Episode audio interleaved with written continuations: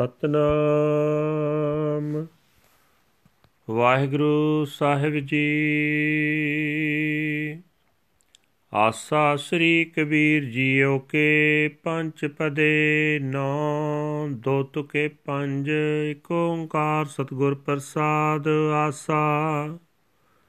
ਜਗ ਜੀਵਨ ਐਸਾ, ਸੁਪਨੇ ਜੈਸਾ।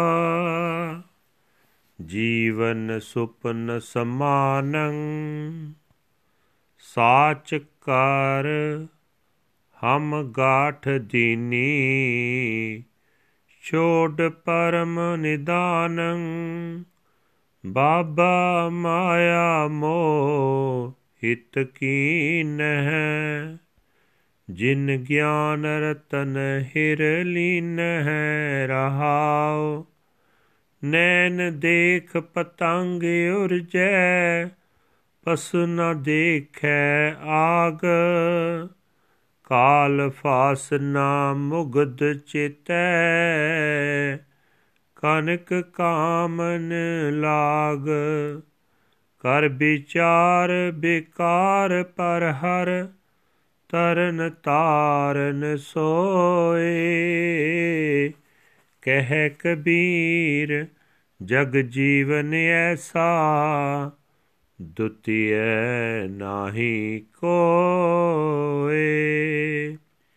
ਕਰ ਵਿਚਾਰ ਬੇਕਾਰ ਪਰ ਹਰ, ਤਰਨ ਤਾਰਨ ਸੋਏ। ਕਹਿ ਕਬੀਰ, ਜਗ ਜੀਵਨ ਐਸਾ ਦੁਤਿਐ ਨਾਹੀ ਕੋਏ। ਵਾਹਿਗੁਰੂ ਜੀ ਕਾ ਖਾਲਸਾ, ਵਾਹਿਗੁਰੂ ਜੀ ਕੀ ਫਤਿਹ।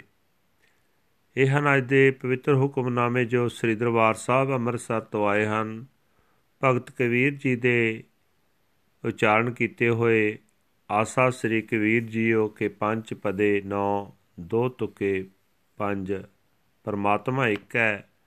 ਜਿਸ ਦੇ ਨਾਲ ਮਿਲਾਪ ਸਤਿਗੁਰੂ ਦੀ ਬਖਸ਼ਿਸ਼ ਦੇ ਨਾਲ ਹੁੰਦਾ ਹੈ।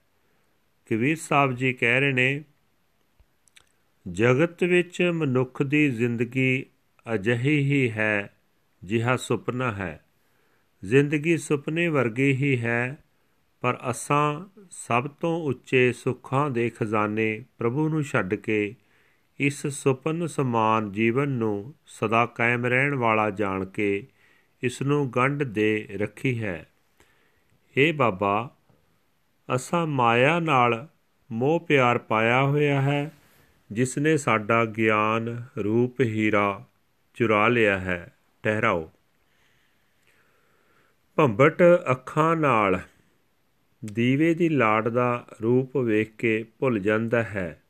ਮੂਰਖ ਅੱਗ ਨੂੰ ਨਹੀਂ ਵੇਖਦਾ, ਤਿਵੇਂ ਹੀ ਮੂਰਖ ਜੀਵ ਸੋਨੇ ਤੇ ਇਸਤਰੀ ਦੇ ਮੋਹ ਵਿੱਚ ਫਸ ਕੇ ਮੌਤ ਦੀ ਫਾਹੀ ਨੂੰ ਚੇਤੇ ਨਹੀਂ ਰੱਖਦਾ।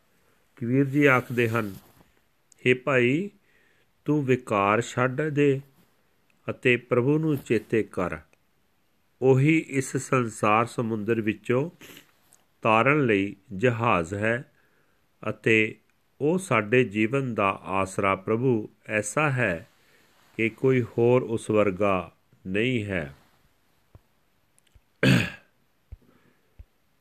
ਵਾਹਿਗੁਰੂ ਜੀ ਕਾ ਖਾਲਸਾ, ਵਾਹਿਗੁਰੂ ਜੀ ਕੀ ਫਤਿਹ। This is today's hukamnama from Sri Darbar Sahib Amritsar, uttered by Bhagat Kabir ji under heading, Asa ਸ੍ਰੀ ਕਬੀਰ ਜੀਓ ਕੇ ਪੰਜ ਪਦੇ 9th ਦੋ ਤੁਕੇ 5th one universal God Creator by the grace of the true Guru. Bhagavad says that the life of the world is only a dream. Life is just a dream. Believing it to be true, I grasped at it and abandoned the supreme treasure. O Father, I have enshrined love and affection for Maya, which has taken the jewel of spiritual wisdom away from me. Pause. The moth sees with its eyes, but it still becomes entangled. The insect does not see the fire attached to gold and woman. The fool does not think of the news of death. Reflect upon this and abandon sin. The Lord is a boat to carry you across, says Kabir. Such is the Lord, the life of the world. There is no one equal to him. Waheguru ji ਕਾ ਖਾਲਸਾ ਵਾਹਿਗੁਰੂ ਜੀ ਕੀ ਫਤਿਹ